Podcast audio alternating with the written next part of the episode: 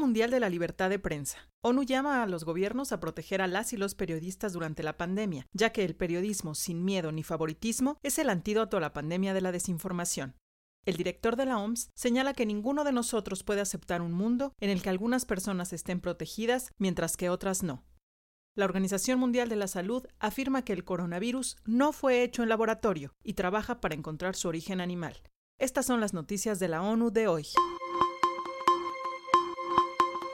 El periodismo sin miedo ni favoritismo es el antídoto a la pandemia de desinformación. En el marco del Día Mundial de la Libertad de Prensa, que se conmemora el 3 de mayo, el secretario general de la ONU, Antonio Guterres, dijo que muchos periodistas son blanco de medidas represivas por parte de los estados durante la crisis por COVID-19. Por ello, instó a los gobiernos a proteger a las y los periodistas para que se fortalezca y se mantenga la libertad de prensa, ya que ese es el antídoto a la pandemia de la desinformación.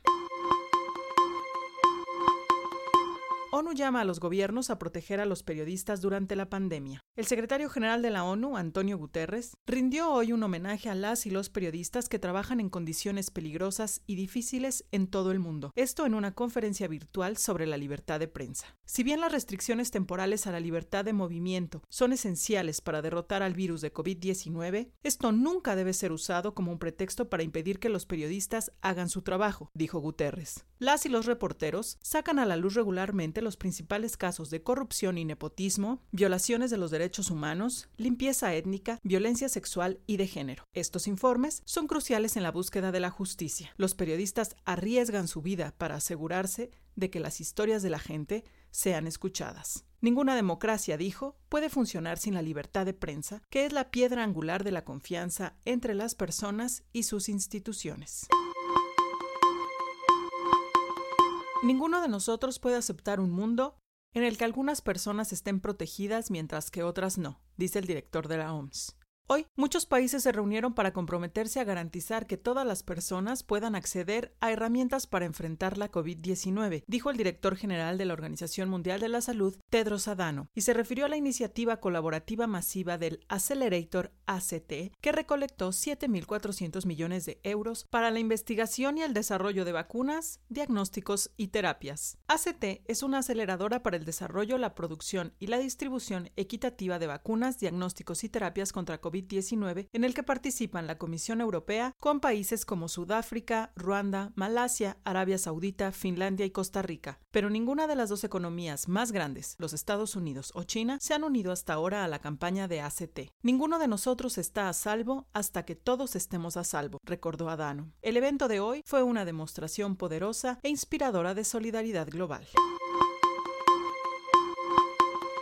El coronavirus no fue hecho en laboratorio la OMS trabaja para encontrar su origen animal.